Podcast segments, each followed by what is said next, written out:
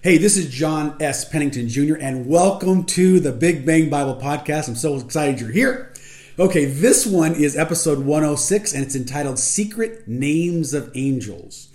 And uh, I had to write this because there are so many people in the Bible that get their name changed. They get a new name, right? And in addition to that, there are a couple of angels in the Old Testament that actually won't give up their name. They keep their name a secret. In fact, uh, one example that's in this uh, podcast is Jacob wrestles with this heavenly messenger, and then he asks the heavenly messenger, Hey, can you tell me your name? And the heavenly messenger says, No, can't do it. I won't do it, and never does tell him his name. Keeps it a secret. Anyway, hope you like it. Here we go. Do you have difficulty bringing science and religion together? Do you need analytics and logical fact patterns to organize the scriptures? Do you have a science professor who's trying to drive a wedge between you and your belief in God? On this show, we are on a voyage to merge, unite, and consolidate the gospel with new discoveries in statistics, evolution, the Big Bang Theory, and the Bible. Join me and follow along to answer these questions with a drop of my Latter day Saint perspective. Welcome to the Big Bang Bible Podcast with me as your host, John S. Pennington Jr. One Sunday night, about 6 o'clock p.m., there came a knock on my door. And I answered it, and there, standing, was a young teenager who had been to my house many times before he had his scriptures in his hands, and he said he had some gospel questions he would like to talk to me about. So I asked him in, and over our kitchen table, he pulled out this wrinkly old piece of paper with 40 questions written down. The young man's name was Casey, and he was about 17 years old at the time. He was becoming a student of the scriptures. Casey was in search of not only scriptural enlightenment, but also scriptural clarity. However, with his short 17 years on the earth, he could only study so much material on his own, and at this time needed some assistance. I, on the other hand, had a lot of gray hair and wasn't even close to being a young man, but could still clearly remember when I was a young man carrying around an old wrinkled piece of paper with similar questions. Casey was looking for scriptural substance. He was seeking a foundation of scriptural references that would give him roots for his basic beliefs, most people need this type of scriptural expedition at some time in their life. Casey's scriptures were filled in with highlighter marks and penciled in cross references. He was full of the conviction of Jesus Christ and was at the moment in need of the meat of the scriptures instead of the milk. Casey had been conversing with a friend of a Protestant religion, and I could tell from the wording of these questions that this banter of religious ideas had been going on for quite some time. The vast majority of these questions were pointed at the oddities and beliefs of the Mormons. Now, most of the questions were sincere and easily answered with just a few moments of referencing. However, there were two questions that stuck out and required an in depth and lengthy study. The first was a question that many other Mormons had wondered about, as I did years ago. Casey said to me, Why does anyone need a new name? I replied, That's a very good question because there are a lot of people in the Bible who get their names changed by God and receive a new name. Casey was referring to a verse in the Doctrine and Covenants, section 130, verses 10 and 11, which states, Then the white stone mentioned in Revelation 2:17 will become a Urim and Thummim to each individual who receives one, whereby things pertaining to the higher order of kingdoms will be made known, and a white stone is given to each of those who come into the celestial kingdom whereon is a new name written, which no man knoweth, save he that receiveth it. The new name is the key word. This particular scripture comes from the Doctrine and Covenants, which is a Mormon text.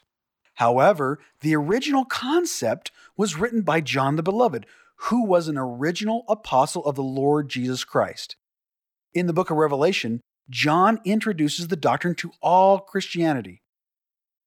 Revelation 2:17 says, "He that hath an ear let him hear what the Spirit saith unto the churches. To him that overcometh I will give to eat of the hidden manna, and I will give him a stone, and in the stone a new name written, which no man knoweth, saving he that receiveth it." As you can see, this is not just a Mormon doctrine, but this concept was composed by one of the original 12 apostles of the Lord Jesus Christ which is quoted directly from the Bible. Therefore, all Christians should believe in the new name doctrine. It was not conceived by Mormons, but a man who walked in the shadows and footsteps of the Lord Jesus Christ. To fully understand this new name doctrine, which was introduced by John, we will need to come to understand how significant and important it is to receive a new name. Also, we need to understand in what circumstance the children of God receive a name and how they keep their name. One point that very few people know is that Jesus Christ will also receive a new name. In Hebrews chapter 1 verse 4, it says that Christ will obtain, and I quote, a more excellent name. Then the apostle John goes on to write that Jesus Christ himself will receive a new name. In the book of Revelation, chapter 3, verse 12, it says that Christ will write his new name upon those who overcome.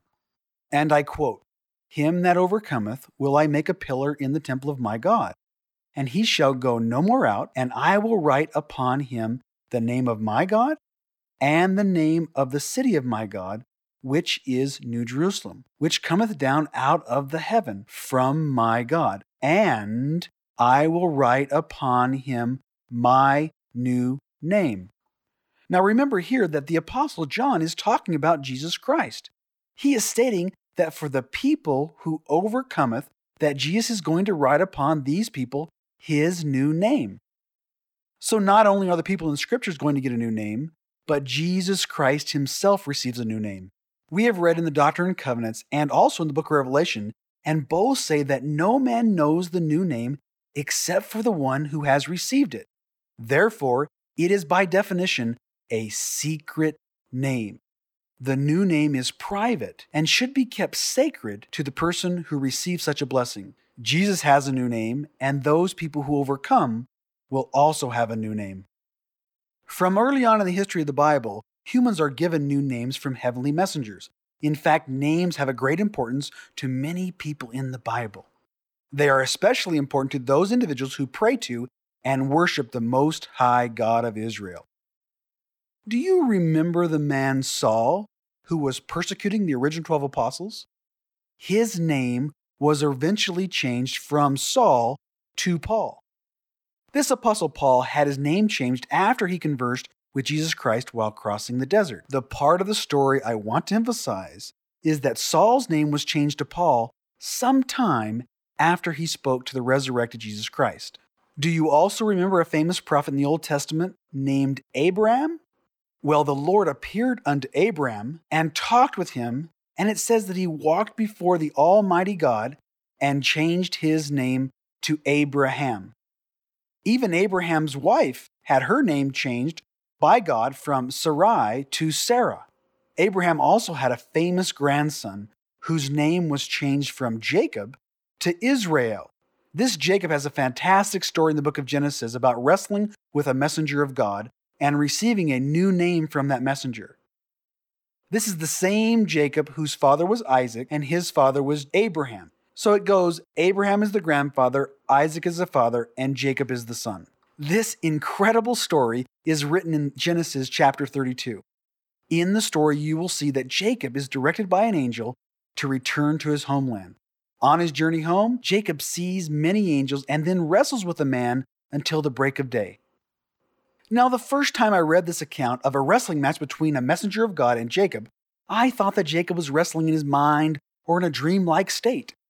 When I read further into the story, it says that both of them were wrestling so hard that Jacob's thigh or hip was thrown out of joint. This is when I realized it was a true physical wrestling match. These two physical beings wrestled most of the night until the break of day. Then, for some unknown reason, the messenger was worried about wrestling once the sun came up. It says that he had to leave because the day is breaking, and he asked Jacob to let him go. This messenger might have been worried that another person would see them once the sun arose. or maybe messengers from God have curfews just like teenagers. Whatever the reason, the messenger pleaded with Jacob to let him go, for the day breaketh. But Jacob, being the tough guy that he was, still scrapping to the end with his hip or thigh pulled out of joint, said in Genesis chapter 32, verse 26, I quote, I will not let thee go except thou bless me. Unquote. This statement begs the question as to who or what this messenger really is. What kind of a being is this messenger that Jacob expects a blessing from? If this is just an ordinary man, then why does Jacob expect a blessing from him? Then the question arises as to why Jacob is so willing to let him go just because of a blessing. Many Bible scholars believe that Jacob was being visited by angels. If you read the story in full, you can recognize that Jacob was seeing and being visited by angels all through his journey. Jacob seems to believe that this wrestling partner is of heavenly origin. Now, to make the point even more relevant, right after this experience, Jacob claims he has seen God face to face. And that's in Genesis chapter 32, verse 30. Therefore, the entire story leads the reader to believe the wrestler is an angel from God. Now, as Casey and I continued to talk that night, I said, Let me ask you a question. If a messenger from God was about to bless you, what would you ask for? What do you think a good blessing for you that a messenger of God could give you? Would you ask for a blessing of health and strength? Would it be a blessing of increased knowledge? Maybe you would ask for a blessing of wealth and financial success. All of these blessings would come to my mind if I wrestled with an angel. If I got any one of these blessings, my wrestling to the point of my hip being thrown out of joint would have been worth it, and I would let the heavenly messenger go. But not Jacob. No, he didn't get a blessing of health and strength. He did not even get a blessing of wealth or knowledge. Jacob didn't get any of these things. He got something which is perplexing to the reader of the Bible in the 21st century. To satisfy Jacob and his request for a blessing sufficient enough to let the messenger go, all he gets is a new name. That's it. For the messenger says in Genesis chapter 32, verse 28, Thy name shall be called no more Jacob, but Israel. Okay, now I don't know about you, but if you wrestle with an angel all night and he's begging you to let him go, you're probably going to get a pretty good blessing. Jacob receives a new name called Israel and is content to let the messenger go. He's satisfied with the new name. And evidently, it's sufficient for Jacob to release the heavenly messenger. Now, the real question here is why would Jacob be so content to just receiving a new name and then letting the messenger go? Does this conclusion to the story sound odd to anyone else? I mean, does anyone think that Jacob should have gotten a really good blessing? Would anyone have predicted that the story would end like that? I mean, that is, the angel gives him a new name, and Jacob says, okay, the end. Again, this begs the question and does not give the reader of the 21st century Bible a clear answer. However, However, if you take into consideration and understand what the Apostle John was talking about in the book of Revelation as to how very important a new name really is, then the story starts to have substance and meaning. In that context, it makes perfect sense that an angel of God gives Jacob a new name, and Jacob is very, very grateful for having received it. To summarize, a wrestling messenger from God gives Jacob something that he could not refuse, and Jacob is plenty satisfied with the gift of a simple name change. Okay, here is where the story gets really interesting. Before Jacob, who is now called Israel, lets the messenger go his way, Jacob asks the messenger to reveal his name. Basically, it says in Genesis 32 29, and Jacob asked him and said, Tell me, I pray thee, thy name. And he said, Wherefore is it that thou dost ask after my name? Okay, okay. Did anyone catch that? What is out of the ordinary here is that the messenger from God was taken back because Jacob wanted to know his name. This messenger will wrestle with you all night, throw your hip or thigh out of a joint. He'll give you a new name, but don't you even think about asking him for his name. That apparently is a no no. the messenger resists and does not want to give up his name to just anyone or for just any reason. The messenger does not answer the question posed by Jacob, but the messenger reverses the conversation and takes an aggressive posture and inquires why Jacob wants to know his name. This is an interesting turn in the conversation. The messenger shows a resistance and a defensive nature by going on the offense in the conversation. In the end, the messenger never does tell Jacob his name, and Jacob is left wanting. Therefore, this leaves the reader of the story with more questions. The main question being, why is the name so sacred or secret that he cannot tell it to just anyone? Okay, now, this story of a messenger of God who does not reveal his name to Jacob becomes even more meaningful when we compare the next Old Testament story. This next story is in the book of Judges, chapter 13, and it speaks of a man named Manoah, who is from the tribe of Dan. The Danites were one of the 12 original tribes of Israel. Manoah lived in a little town called Zorah, and he had a wife who was barren and unable to have children. One day, an angel of the Lord appeared unto the woman and told her that she would bear a son. This angel gave her strict instructions to never let her son drink wine, strong drink, or anything unclean. The angel also said that no razor shall come upon his head, for the child shall be a Nazarite unto the Lord. Okay, I need to do a, a quick clarification here. A Nazarene is someone who was born in Nazareth, like Jesus Christ. But a Nazarite was a person who performed disciplined actions such as never cutting their hair and being on a strict diet. This baby boy, whose name is Samson, becomes a Nazarite and grows up to be an Old Testament muscle man and hero. The angel states that this child, Samson, would begin to deliver the tribes of Israel out of the hands of the Philistines. Now, to the wife of Manoah, this news must have been shocking and electrifying. That is, to have someone predict her future and the future of her unborn son. Not only to be able to bear a son, but that her son was going to be placed on this earth for a specific mission from God.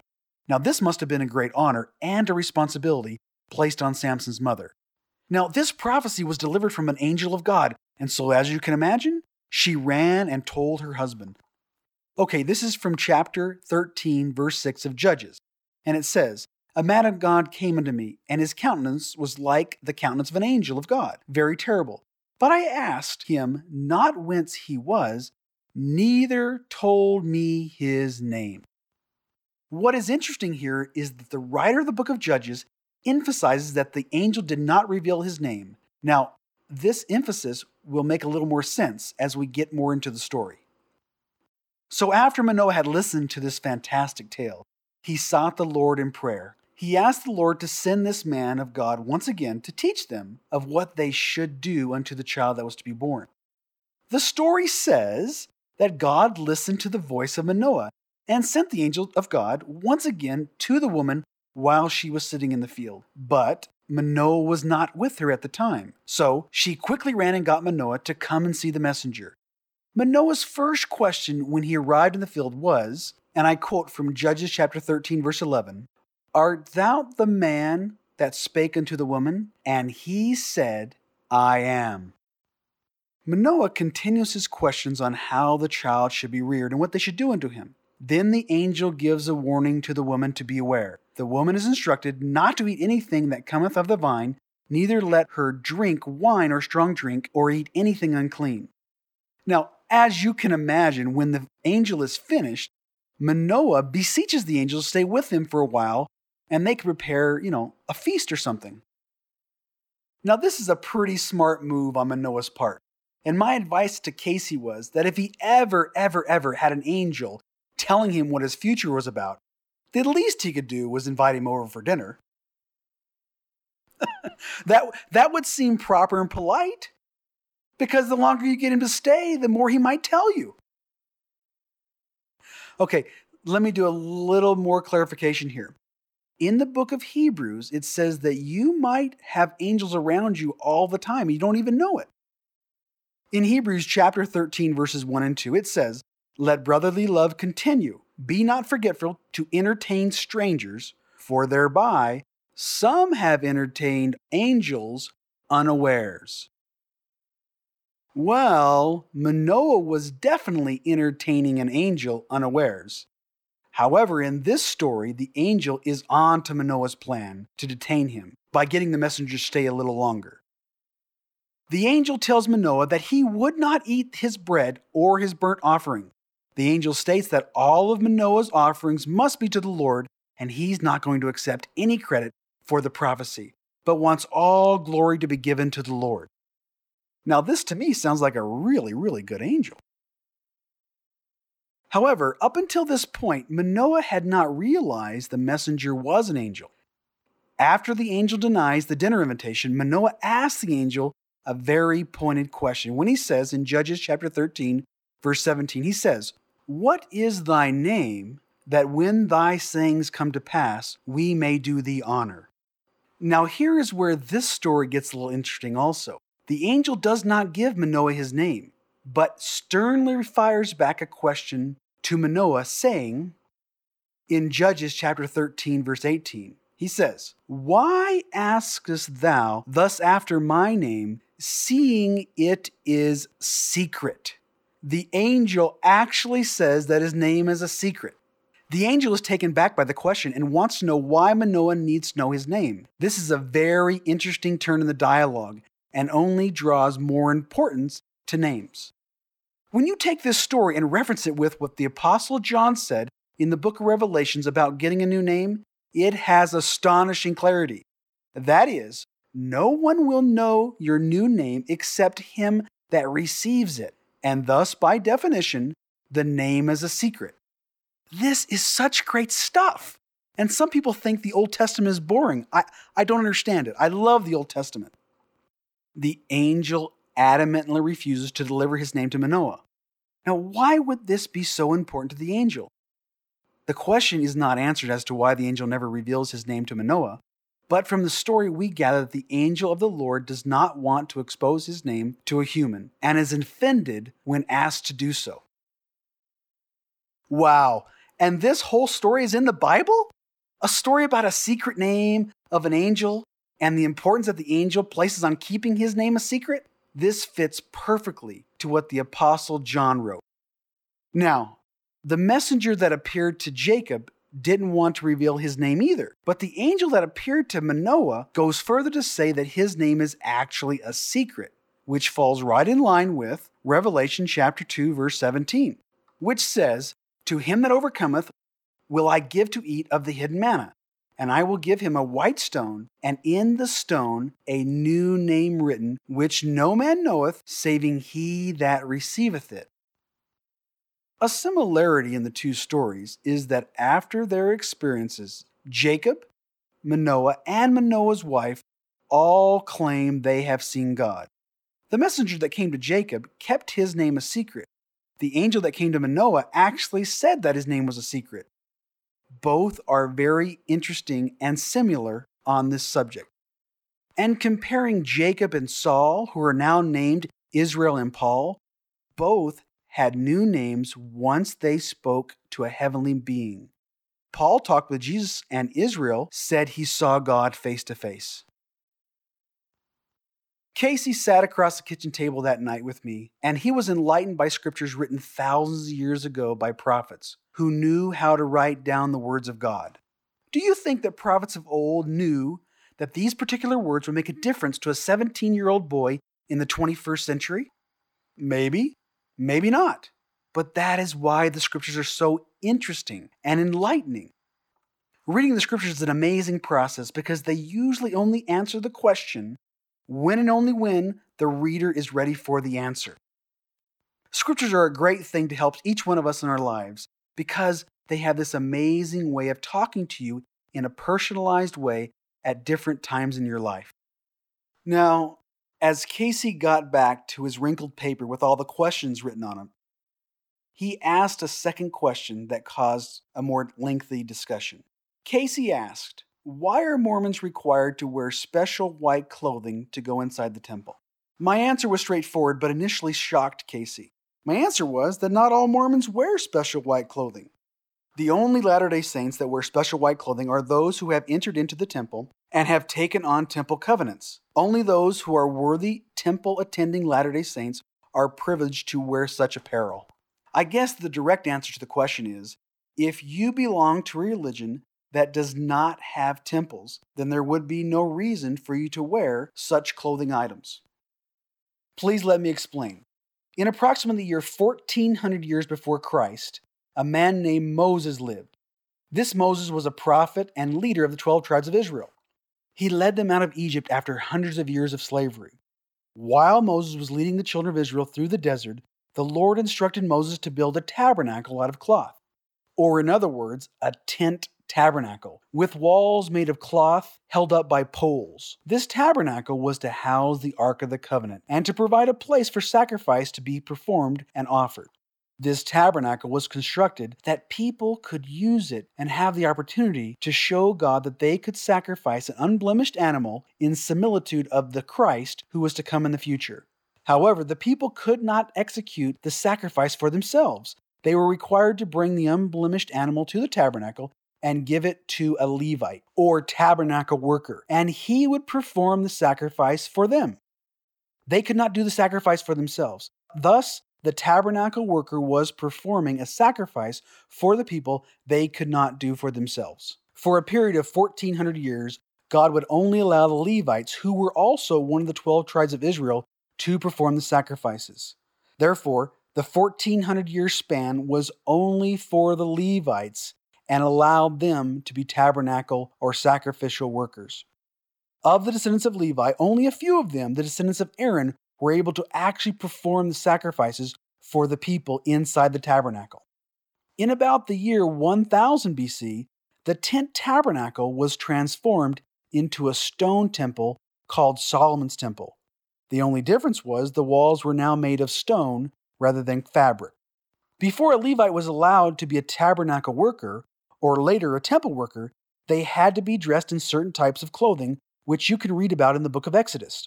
One of the types of clothing requirements necessary to work inside the tabernacle, or later in Solomon's temple, is outlined in Exodus chapter 28, verse 42. And it says, And thou shalt make them linen breeches to cover their nakedness, from their loins even unto the thighs they shall reach. Basically, all tabernacle or temple workers were commanded to make long linen shorts that reach to the thigh. Here you have the Bible dictating the type of clothing and the type of material and the length of the breeches that the tabernacle workers and temple workers were required to wear. Now, this whole chapter in Exodus discusses clothing items that were only for tabernacle or temple workers. These are the dress standards for individuals who are enabled to do the sacrifices for the people inside the tabernacle or temple. As you can read from the Old Testament, only a few Israelite descendants wore special clothing because only a few were temple workers. The point here is that all tabernacle and temple working people had to wear linen clothing. All other tribes of Israel could wear whatever they wanted to wear because they were not temple or tabernacle workers. Therefore, only a select few were privileged to wear such clothing. These biblical passages should help you and everyone else to see that Latter day Saints are being directed in the proper dress and clothing requirements as taught in the Bible. They have the same clothing requirements that was taught by Moses since the tabernacle was instituted. They are instructed by the same God that instructed Moses. Therefore, rather than ask the question why Mormons wear special temple clothing, the question must be reversed. Why would any person who reads and understands the Bible not realize that all temple going people must have special white clothing. It is required by the dictates of the Bible itself. If Latter day Saints did not build temples to the God of Israel, then there would be no reason, but they do build temples, work in temples, and therefore need to follow the instructions that are outlined in the Bible. They are following the Bible's directions that's outlined in the book of Exodus which was written by one of the greatest prophets who had ever lived, he being Moses. If you are in a religion that does not have temples, then by definition there would be no need for anyone in that religion to wear special white clothing.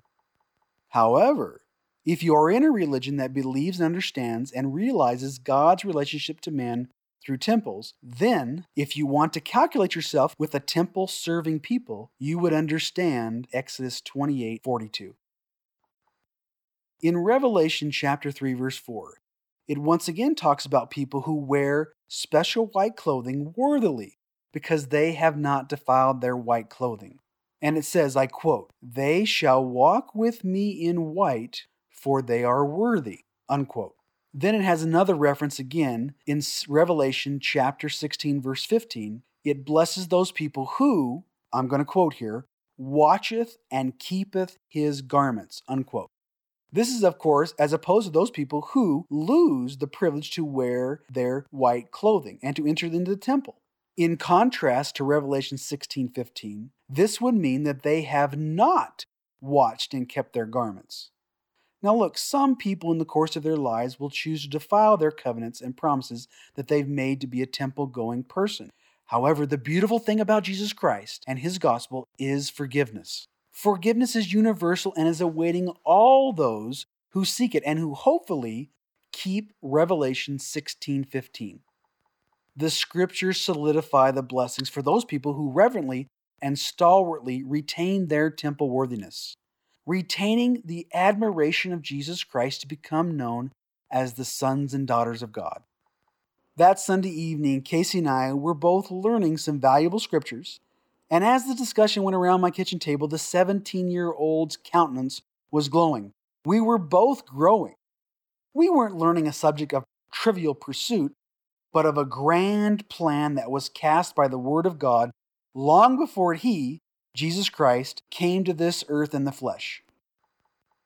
In one of the last chapters of the entire Bible, the Apostle John brings the summation of the new name and the special white clothing to an incredible vision of clarification for those who are seeking answers on this subject. Because Casey and I had built up this subject over the past several hours with a foundation of scriptures, we were both better prepared to understand what we were about to read. In Revelation chapter 19, verses 12 to 16, it is speaking about Jesus, and it says, and I quote, And he had a name written that no man knew but he himself, and he was clothed with a vesture dipped in blood, and his name is called the Word of God. And his armies, which were in heaven, followed him upon white horses, clothed in fine linen, white and clean. And out of his mouth goeth a sharp sword, that with it he should smite the nations, and he shall rule them with a rod of iron. And he treadeth the winepress of the fierceness and wrath of Almighty God and he hath on his vesture and on his thigh a name written King of Kings, Lord of Lords. Unquote. As you can read in the scripture, his name is written on his vesture or vest and on his thigh. And no man knew his name, but he himself.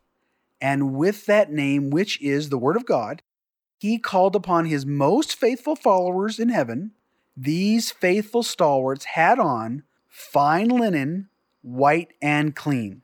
This group of the armies of heaven, which follow the Savior, are dressed in fine linen that is white and clean. This fine linen is further defined in Revelation 19, verse 8, saying, and I quote, For the fine linen is the righteousness of saints. The scripture says saints can lose their privilege to wear the fine linen if they decide that they no longer want to be righteous. That is why Mormons refer to themselves as Latter day Saints. They are constantly seeking to follow the commandments of God in righteousness. This is not by coincidence, but a design that is from the master designer.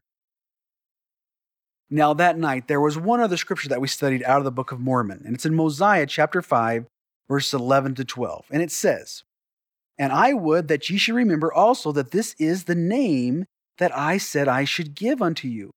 That should never be blotted out, except it be through transgression. Therefore, take heed that ye do not transgress, that the name be not blotted out of your hearts. I say unto you, I would that ye should remember to retain the name written always in your hearts, that ye are not found on the left hand of God, but that ye hear and know the voice by which ye are called, and also this name by which he shall call you. Unquote. In the Book of Mormon, Mosiah is urging the people whom he is speaking to to know the name by which Jesus Christ will call them. In this passage, it seems very important that Mosiah gets his message across to his audience that a name by which you were called needs to be remembered so that when you are called, you will recognize the caller as your Savior from the bonds of death unto life of resurrection. Okay, now remember that scripture and let's compare it to the book of Mark. In the book of Mark, chapter 5, it talks about a man that was crazy. He was continually crying in the mountains and cutting himself. They had tried to bind him with chains and put him in fetters, but he would break free. But the Apostle Mark emphasizes that the man was far off when he saw Jesus and runs up to Jesus and worships him and says, Jesus, thou Son of the Most High God. The point here is that he recognized Jesus from afar off and even called him by name. When Jesus realizes that the wild man knows his name, this would naturally cause Jesus to wonder where they had met before. The first thing Jesus says to him in Mark 5 9 is, What is thy name? Now, the wild man cannot give him a proper name because he's filled with many devils and spirits, and just says, my name is Legion, for we are many. Thus, the wild man failed the first test, just like Mosiah had outlined in the Book of Mormon. That was to produce a name that never should be blotted out. These devils were all crammed inside this man's body, were the spirits who followed Satan when they lost the war in heaven, and thus their names are blotted out from the book of life. And also, you can see even Jesus places a high importance on names, and it is a serious matter, of which Casey had a right to ask such an in depth question. Okay, I've got a little quick story I've got to tell you before I finish up. A few years ago, I was on a tour in Israel, and I had the opportunity to visit Jerusalem, the Dome of the Rock, and the West Wall. While I was standing next to the West Wall of the Old Temple in Jerusalem, an elderly Jewish man came up to me and my friend. The man was dressed like a rabbi in all black and white clothing and a big black hat. He, seeing that we were from the USA, asked for a donation for the children of Israel. My friend, who was standing next to me, gave him a few dollars and then went back to observing the old temple outer west wall that dated back thousands of years. The elderly Jewish man came back and asked my friend if he wanted a new name. The Jewish man told my friend that if he gave him $20, the old man would give him a new name. We were just standing there in the midst of the small crowd of people, and this was transpiring unbeknownst to the rest of the group. So my friend gave him $20 bill, and the old Jewish man tied a dark piece of thread around my friend's finger in a knot, then whispered in his ear a new name. I was right there observing all of this with amazement. And now that I think about this experience, I realize that the Jewish people, especially an old Jewish rabbi, would have an interest in the Old Testament stories based upon the history of his ancestors. It was an experience I will never forget. So, in summation, the wearing of fine white linen and the old Jewish rabbi giving a new name to my friend are all biblical based doctrines. For those people in religions who do not have an interest, these subjects in the Bible are confusing they would naturally question their meaning and understanding. This is mainly because in their current lives and experiences, it would have very little relevance. Temples are for those people who wish to be called the elect of God. It is for those people who hope to be called by Jesus in the last day with their linen white and clean. Now, wait a minute. Please let me clarify that last statement because I do not want to be accused of not believing that we are saved by the grace of God. I do believe that we are saved by the grace of God, lest any man should boast, and that's from Ephesians 2 9.